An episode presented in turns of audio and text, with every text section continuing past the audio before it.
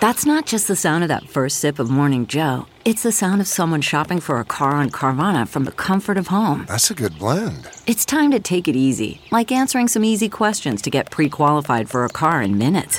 Talk about starting the morning right. Just like customizing your terms so your car fits your budget. Mm-mm-mm. Visit Carvana.com or download the app to experience car shopping the way it should be convenient, comfortable. Ah.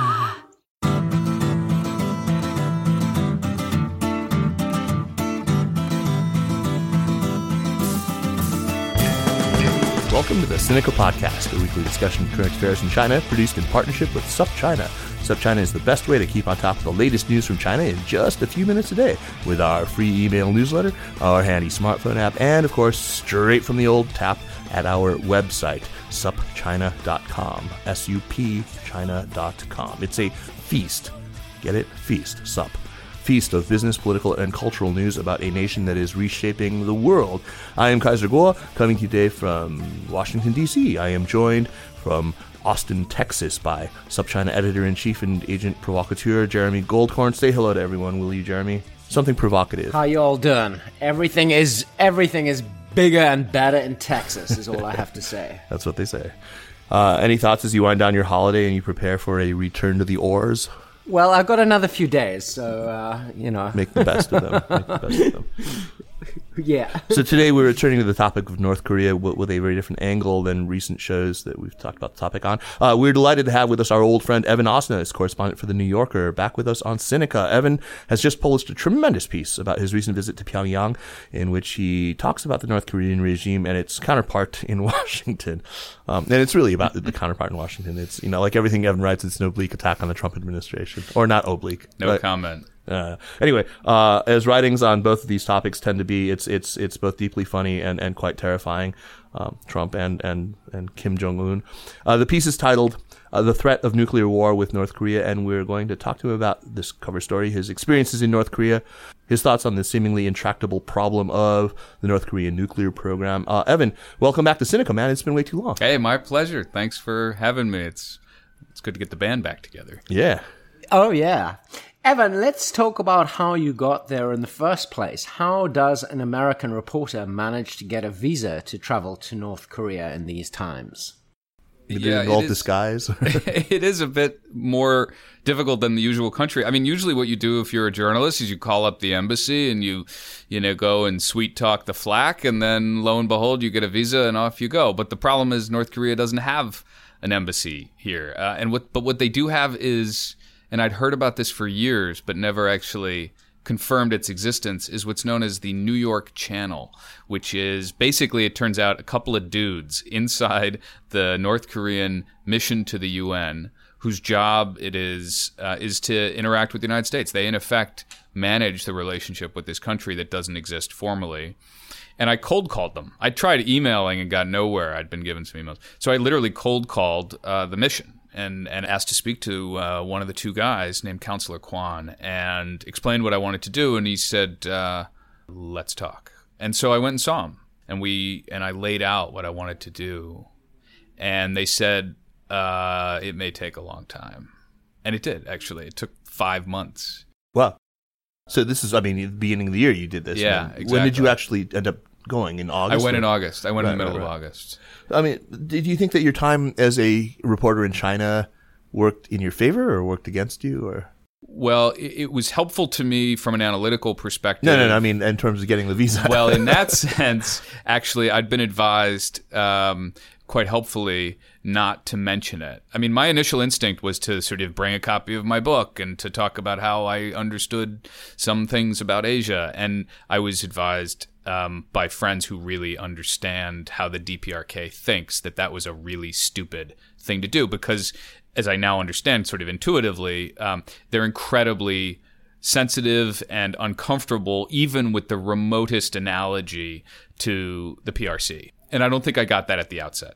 Yeah, I mean that's something we're going to be talking about. Although you just yeah. said you have friends that deeply understand how the DPRK thinks, but isn't that exactly what you, you you're unable to turn up in, in your in your piece actually? Well, that's true, except that you know what I guess I meant was um, that I'm, I'm, I'm very aware. I mean, to you know, at the risk of giving away the the uh, the fortune and the cookie here, I kind of did come to that conclusion. You're absolutely right, Kaiser. That like I was by the end of this project of interviewing, in effect, everybody who's involved in this issue in a few different countries and and then going there, I was very aware of how much I didn't know. I was more aware of how much I didn't know than than than, than really. Uh, Yeah, and we'll- we'll get to that. Yeah. Uh, but but but I will but I do want to say actually just one thing is that that's not to in any way undermine the quality of the analysis you can get and the really sharp thinking that's been done. It's just even those analysts would tell you that they know that there are these limits around what they've ascertained. They know that they're unknown unknown. Yeah, yeah, exactly, exactly. Even more so, even more so than in China. I mean, I much more so than in China, in fact. Evan, um, the US has been positively obsessed with the North Korean nuclear program uh, for months, uh, or one might even say years. Uh, but if you look at headlines in South Korean newspapers, South Korea, the country that we're always being reminded stands to lose millions of people in the event of an actual war, it's it's a stark contrast. Why do Americans freak out about North Korea so much when South Koreans basically don't? Japan doesn't really seem to freak out so much either. Uh, Yeah. Why do Americans think that deterrence can't work with North Korea when it has clearly worked for basically 64 years? Yeah, I think. I mean, look, that's the heart of the matter. I, I would divide that into two questions. I think the first question is why does South Korea not freak out? Which is sort of a, a, an interesting question. Uh, why do they not freak out compared to the United States? It, it's it, it's you know, I spent a week in Seoul um, this summer and more or less asked everybody that question, and the answers are some form of we are um, inured to it uh, and you guys overreact, and uh, we are fatalistic, and we are all Koreans, and therefore we don't think they will actually do it.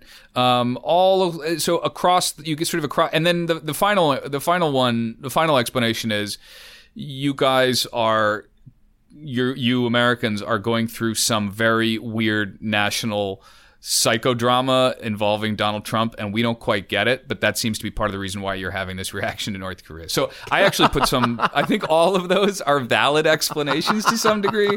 Um, the one that I actually find the the most kind of compelling on its merits is um, there's a terrific author named Han Kang, who's a Korean author who uh, for people who are interested, is really good. Won the Man Booker International Prize a couple years ago for a, she wrote The Vegetarian, and I, I went and asked her that question, and she said, "Look, I've grown up my entire life. She's in her mid forties now." Um, with the threat of this war, and and just inevitably, even my rational self has to put aside the threat of it and the risk of it because otherwise I can't function. And so, not to say that they're underplaying it, but I, that's just an explanation. I think the answer, the, the, the, the, the question that you're really asking is the bigger and, and, and harder one, which is why does the United States think that deterrence won't work with North Korea when it worked with the Soviet Union and and um, and Well, it's worked on the peninsula for like yeah, like Jeremy said, sixty four years.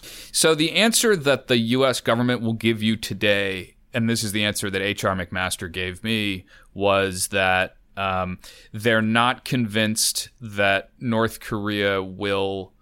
There's three parts. One is they're not convinced that North Korea will stay within its borders, that they think that they will actually try to achieve the national ambition that they have always identified, which is to reunify the peninsula.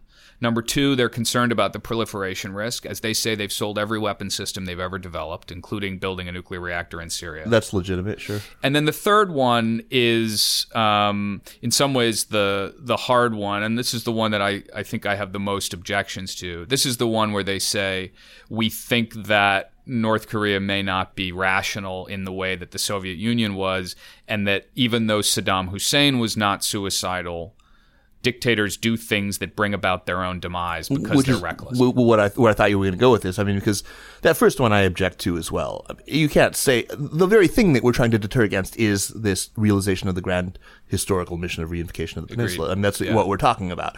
Uh, the second, yeah, I mean, I think that it there's there's definitely something to that. I mean, we, we're not deterring against proliferation. That's a problem, and it's a bit, very, very serious problem. But the third one, you're right. I mean, I think, and, and we'll get to that, you know, are the North Koreans, in fact, crazy? I mean, you have this great quote, uh, very close to the top. You said, I wanted to understand how North Koreans think about the kind of violence that their country so often threatens. Were the threats serious or mere posturing?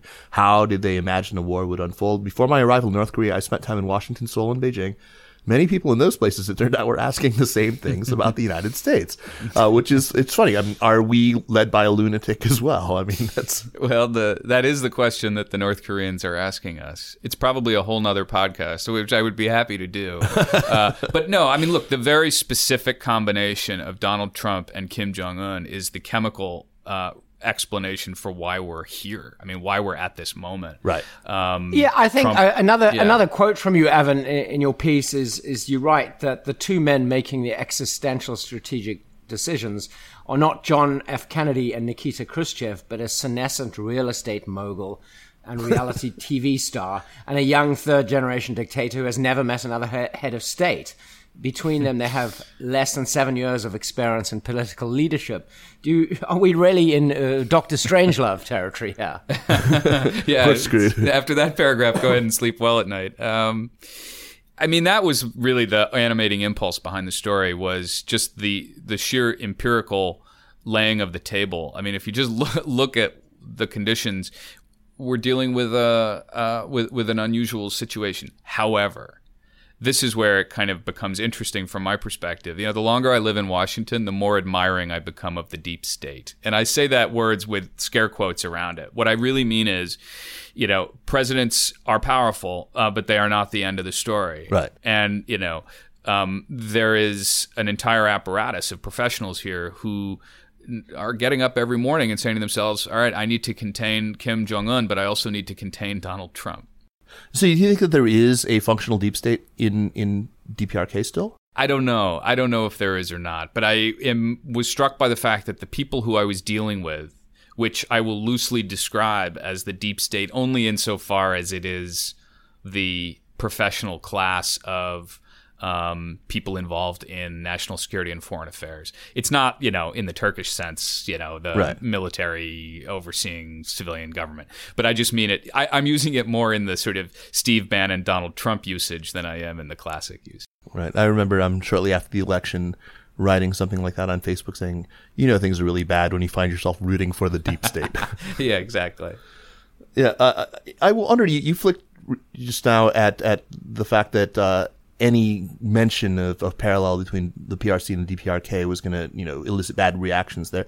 But do you feel like people, well, like me, like Jeremy, or um, like you, I mean, who mm-hmm. have some, if not direct experience of, a, a pretty good knowledge of China prior to reform and opening, or just at the dawn of reform and opening? Yeah. Uh, do you think that that knowledge helps you in some way to to get inside the, the North Korean head? I, I do think it. I think it does for a couple of reasons. One is that the the central idea, the Leninist impulse, which is that, um, as he himself wrote, uh, you know, in order for the conductor to play the orchestra to its best, the conductor has to know not only what each individual section is doing, but what each individual violinist is doing and why they're doing things wrong. So a kind of, you know, the totalitarian vision, which of course is not executed fully in China, uh, you know, despite best efforts, it is at best an authoritarian regime. Um, but in North Korea, it's the same fundamental impulse, which is the notion that you can organize and ordain your society in such a way. So that is really helpful because, look, it takes a lot of us years, or at least in my case, it took a while for me to really get what that was like in, in China. And I brought with me that understanding of North Korea, and that helps me. It helps me understand at least how a Leninist state sees its role in the world. Right, right, right, right. Let's let's get into this crazy theory, the madman. I mean, you, you opened up your your whole piece, the the first you sort of, madman theory. I mean, that's really, uh, like you said, at, at, the heart of, of the question. Mm-hmm. Uh, you know, is Kim a rational actor? Can we yeah. impute to him? Can he be deterred?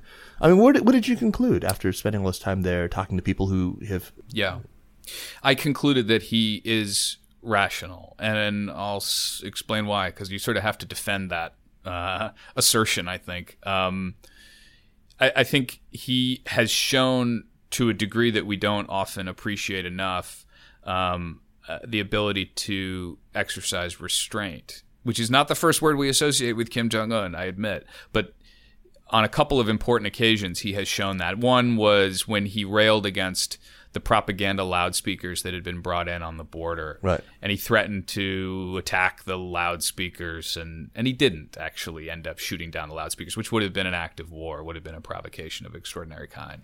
But he, did sink a ship. Uh, he did, but he wasn't yet the man in charge. This was still 2010. Ah, right. I mean, I just and you know he had that for domestic. Look, I am not by any means saying he's a pussycat. Right. All I'm saying is that when he has he shows the ability to recognize what are the points of no return. And um, there's a good scholar named Van Jackson who I mentioned in the story, who was working in the Pentagon for uh, for five years, but has spent his life really looking at Korea's theory of victory, meaning how do they operate in confrontation. And, and he's the one who drew my attention to these demonstrations of restraint.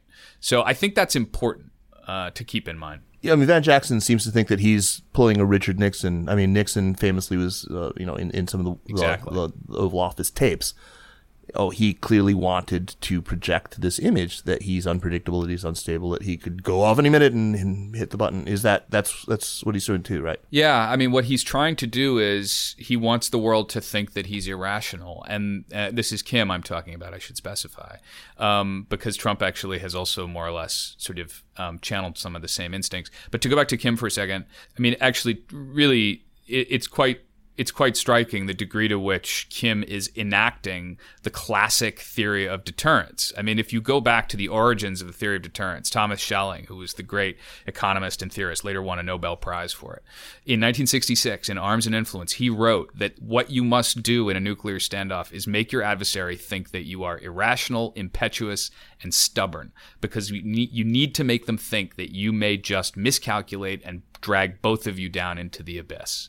The problem is is that we're now in a situation where we have two people practicing that. And that's a very that's a very uh, uncertain. There's got to be some scenario. game theory analysis that says what happens when the two players are both pursuing that same strategy. Anyway, I can't be good for the outcome. It's Of. tough. It's tough. Jeremy, how is that madman theory working for you? Though? Yeah, I don't know. I'm very confused by the United States, I have to say. As a new immigrant, I find it much more inscrutable than China. Evan, to, to return to something we uh, raised a little earlier, you, you write that our grasp of North Korea's beliefs and expectations is not much better than its grasp of ours to go between Washington and Pyongyang at this nuclear moment Yeah. is to be struck most of all by how little the two understand each other. And you say that in 18 years of reporting, you have never felt as much uncertainty at the end of a project. A feeling that nobody, not the diplomats, the strategists, or the scholars who've devoted their lives to the subject, none of them are able to describe with confidence how the other side thinks.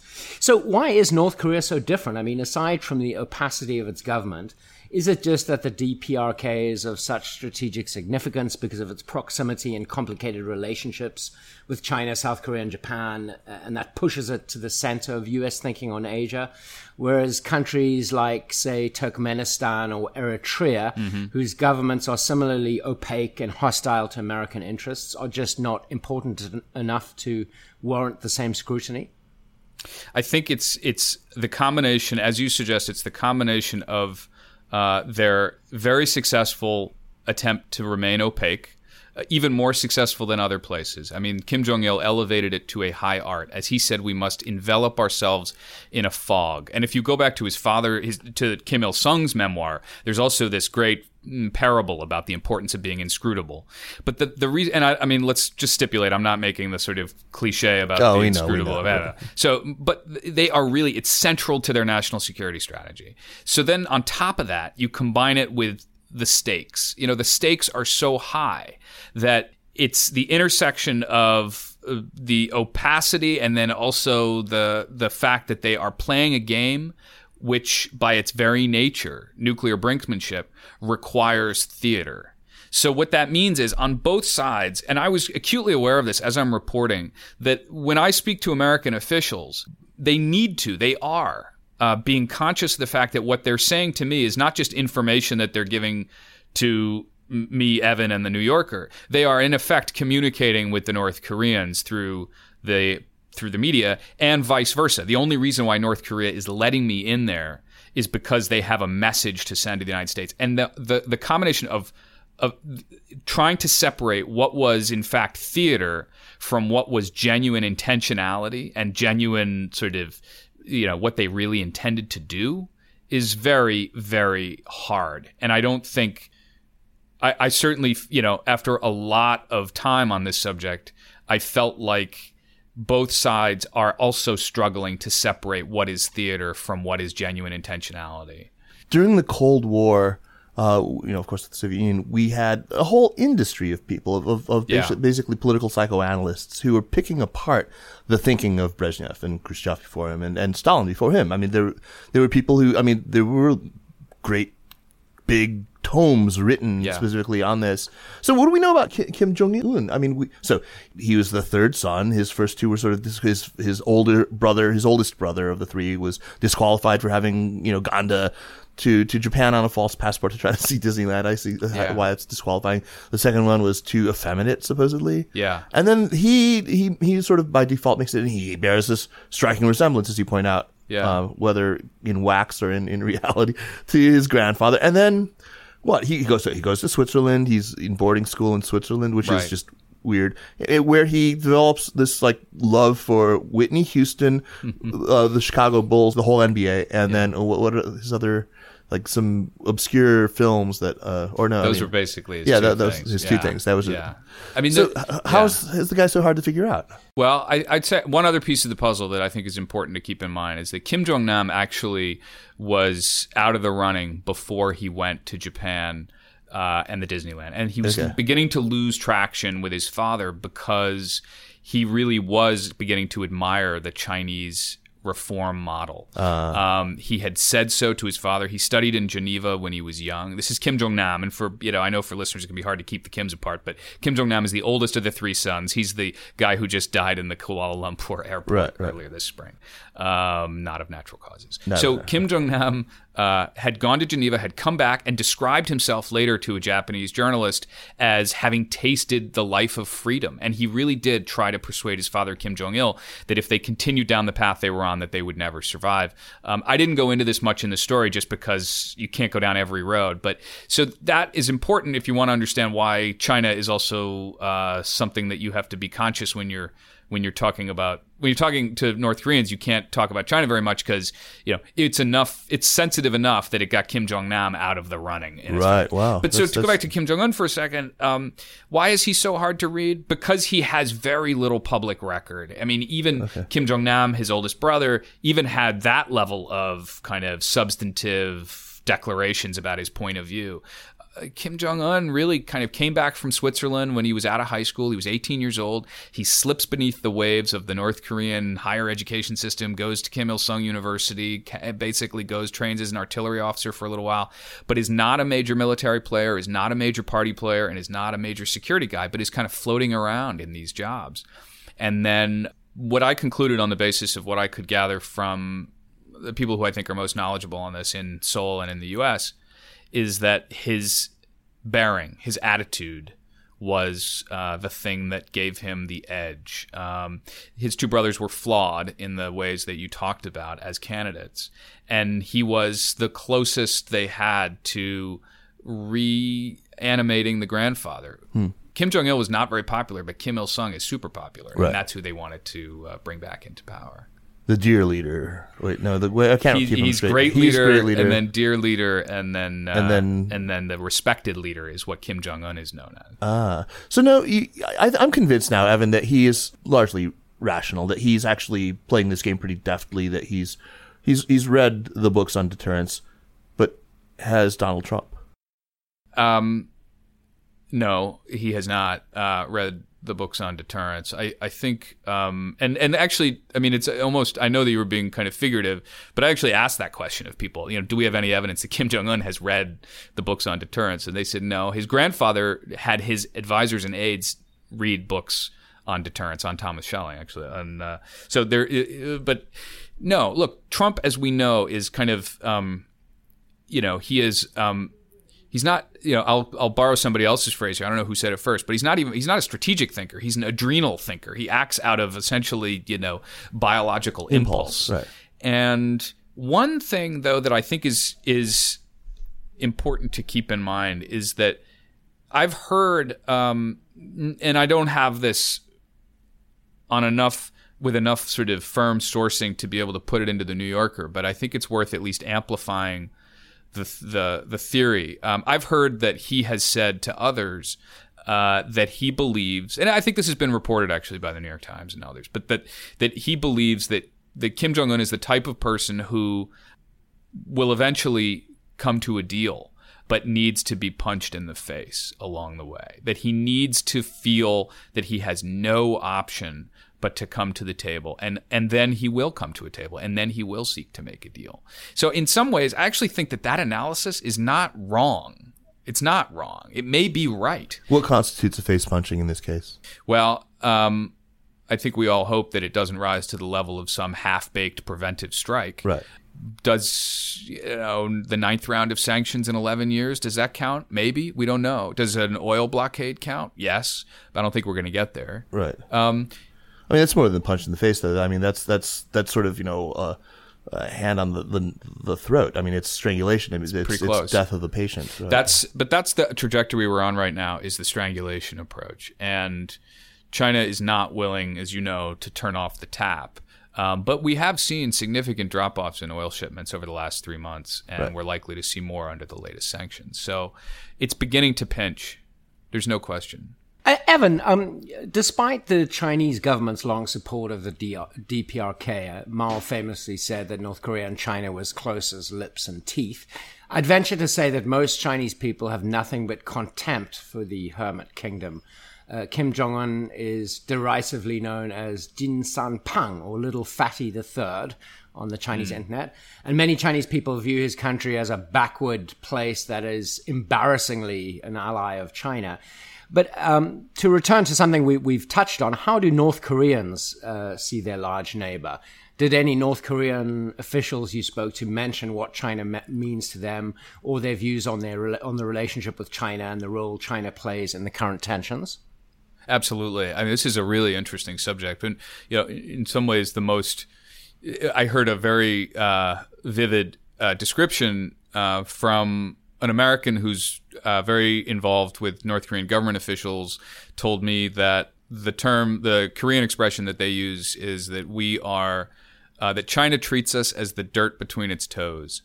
And I remember thinking, God, it's a long way from lips and teeth. Uh, so yeah, I um, mean, like actually physiologically, it's yeah, it's hard to get farther. But then on the ground, I'll you know I'll tell you. Interestingly enough, so I spoke to uh, I spoke to them quite a bit about China, and at the end of my trip, and I'll tell you about that in a second. But it's kind of interesting to hear this, which is that at the end of my trip. When I was kind of wrapping up in the last day, they said you can use everything we talked about except one thing. You cannot use what I said. This is one guy in particular. You cannot use what I said about China because it's too provocative. And um, damn. I'll tell you though the outlines of it because I think it's it's that's valid and that's consistent with my sourcing arrangements. You know what he said was that uh, China is more or less playing us um, as a tool in its greater conflict with the United States. So they're pr- and that is totally consistent with what we might call the dirt toe theory of Chinese DPRK relations. But like you know, they really feel as if they are being uh, the pawns in a great power struggle, and they do not want to be. And so they are deeply, deeply suspicious of Chinese intentions.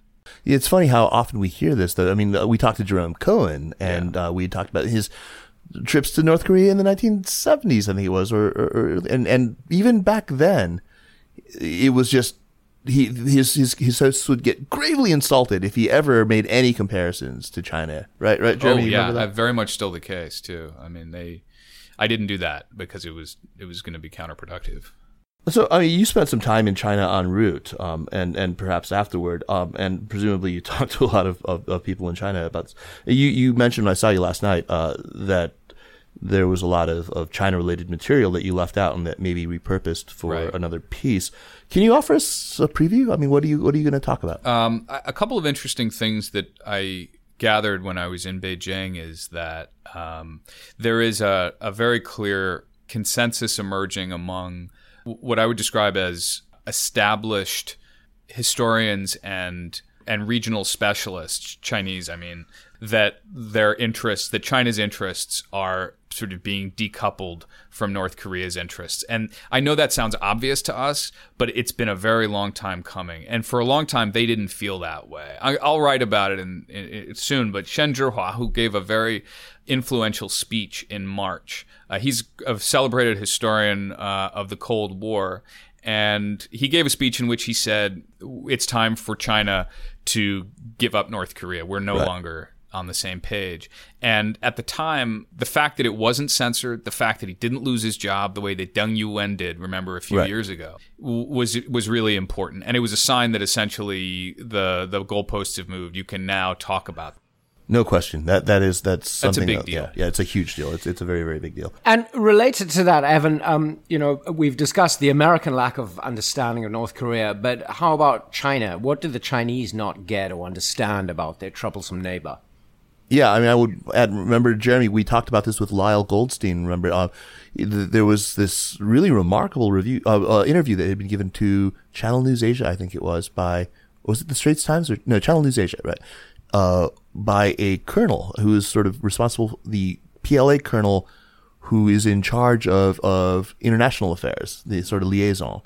Really good English speaker, and it's an interview in English. And he said, just straight up, there are no military to military contacts between China and the DPRK. That sounds consistent with what I've heard. I mean, I um, you know, I can tell you that the not only, of course, has Kim Jong Un never met Xi Jinping, we all know that, but in fact, the North Korean ambassador has never uh, had his credentials received in Pyongyang, uh, which is kind of that's news. Um, on top of that, I put this into the story uh, because I think this is an extraordinarily telling point. Um, Randall Phillips, who was um, CIA chief of station in Beijing and was later um, head of Asia operations, the deputy chief of Asia operations at the agency. He, uh, in 2008, when Kim Jong Un fell ill, uh, he met with a Chinese counterpart to compare analyses, as they sometimes did and he discovered as he told me that the chinese had no idea what was going on and he realized at that point they know a hell of a lot less than we do. So the idea that china somehow has the pyongyang government wired is a fantasy uh, and particularly after the demise of Jang Song-thaek who was their principal agent. And does that mean that it's also a fantasy to believe that china can be the the primary player in bringing north korea to heel? I think that's right. I mean i've I've come to the conclusion that China is not the skeleton key that unlocks the North Korea problem. I, I do think China is a part of it, um, partly for the obvious reasons that if we're going to try to use one tool in the toolbox, which is pressure, China is in a pretty good way. It, China is well positioned to deliver pressure that is not military you know, principally by oil. You, have talked about how you're hearing from an increasing number of people who are quite close to, to power here, to in, in security or, or to close to the White House or to in state, that negotiations are going to be necessary. Of course, we had that, that open letter that was already saying that, but yeah. what I'm, I'm that, that I think, you know, we can all agree, but what about this idea that China is not the skeleton key? Your piece has been out for a few days now. Yeah. Uh, when you talk to people here in this, in this city, is that something that people are ready to hear? I don't know if they're ready to hear it. I think that the White House has come to that conclusion by trial and error. Um, you know, Trump was so emphatic that this was, I mean, in a really sort of embarrassing way, that he kind of put it all out there that China's going to solve this problem. And of course, it didn't happen. Um, privately, I, you know, I am told by some in uh, involved in the issue that that they feel as if their cooperation with China is really good right now. They actually feel like China has finally kind of is getting with the program from the American perspective, meaning that China is just going to be much tougher on North Korea. And I, that's consistent with everything we've been talking about. Right. Um, they are moving in that direction. But the idea that it was ever going to be a, simply a matter of Xi Jinping picking up the phone and saying to his friend Kim, you know, all right, you know, you've had your fun, which is how really I think a lot of people imagined it. Certainly it's how Donald Trump imagined it a year ago. If you look at his quotes as a candidate, he said, this is this is China's problem to solve. I mean, he really meant it. And then, as famously of course, he met with Xi Jinping in Mar-a-Lago and came out of it and said, "It turns out that it's not as simple as people think." So um, that's what I mean when I say that China is not the key to solving this. I, I'm not yet convinced. I don't really know what to believe. There's been some kind of self glamorizing theories that have been floated from Rex Tillerson's office that he's playing a kind of, you know, four dimensional chess here and that he's dealing back channel with the Chinese, but uh, I'll believe it when I see it. Evan, can we go back in history a little bit? Why has the US never signed a, a, peace treaty with North Korea? You know, there's been an armistice in place since 1953. And I think in 2010, uh, the Obama administration basically said that it wasn't possible to sign a peace treaty uh, unless North Korea denuclearizes. But I mean, the the lack of a peace treaty predates North Korea's um, nuclear program by a long time. Uh, what has been the obstacle to resolving this uh, in the past? Well, part of it has to do with what the role of the United States would be in South Korea after all this. I mean, as part of a peace treaty, there would inevitably be the idea that the United States would begin to reduce its role on the peninsula and that we would eventually we wouldn't need the kind of troop commitments that we have there now. Um, and I think there's been a lot of resistance on the American side uh, to begin to go down that road. And I, I also think that, you know, it's now been it's been a generation really since the nuclear issue began practically. Um, you know 94 was the agreed framework. So it's a long time uh, that we've been trying to solve this issue. So the fact that the peace treaty was never signed in 53 is a whole different issue, but the the fact that they couldn't figure out a way to do it over the last 25 years is rooted in effect in the problems around the weapons programs. One last question for you before we move to, recommendations. So, how do you feel about allowing American travel to North Korea? I mean, journalists accepted, I mean, like yourself, of course. Does anyone really travel there with sound, reasonable, and morally valid intent? I mean, I, I can imagine going there for the same reason 10 year old boys dare each other to spend the night in the creepy, repeatedly haunted house in the woods, uh, or out of maybe an exaggerated appreciation for kitsch or, or just, you know, the Schadenfreude thing, you know, masquerading as hipster curiosity, or maybe in service to Jesus. Mm. but, but, why the hell else go there? Uh, I mean, none of those reasons to me sound, you know, what I say, sound reasonable and more morally valid. I mean, I it, you know it would be pretty hypocritical for me right now to tell people not to go to North Korea, considering that I just went. But uh, but uh, I do think that you can draw some lines around the, your reasons for going. I think that if you're going for for legitimate journalism, if you're going for legitimate humanitarian purposes, if you're going for essentially things that are trying to either um, help the United States or help the North Koreans to, to really sort of move this thing in a, in a in a useful direction, that's a legitimate reason for travel. Where does Rodman fit into this? I mean, that's. I think Rodman is. Um, I you know Rodman. I I actually have have spent a lot of time working on that element of this, trying to understand him. I've spoken to a lot of people around him. There may be a Nobel Peace Prize in his future. I think that's a long way off. He actually is coming at this, uh, you know, at the risk of defending Dennis Rodman, I think he's coming at this from a position of um, guileless positivity in the sense that he really thinks it's a little bit like ping pong in China. I mean, it's, uh, you know, and, and, it's not but that's what he thinks it is. Well, I mean, why isn't it? Because in 1972, 1971, 1972, China was a, a, a wickedly autocratic state with a, a, a, pretty bad man, at least 70% bad. I'm going to invert the, the, the uh, and who, you know, it, it, it was a nuclear armed state. It was exporting revolution still.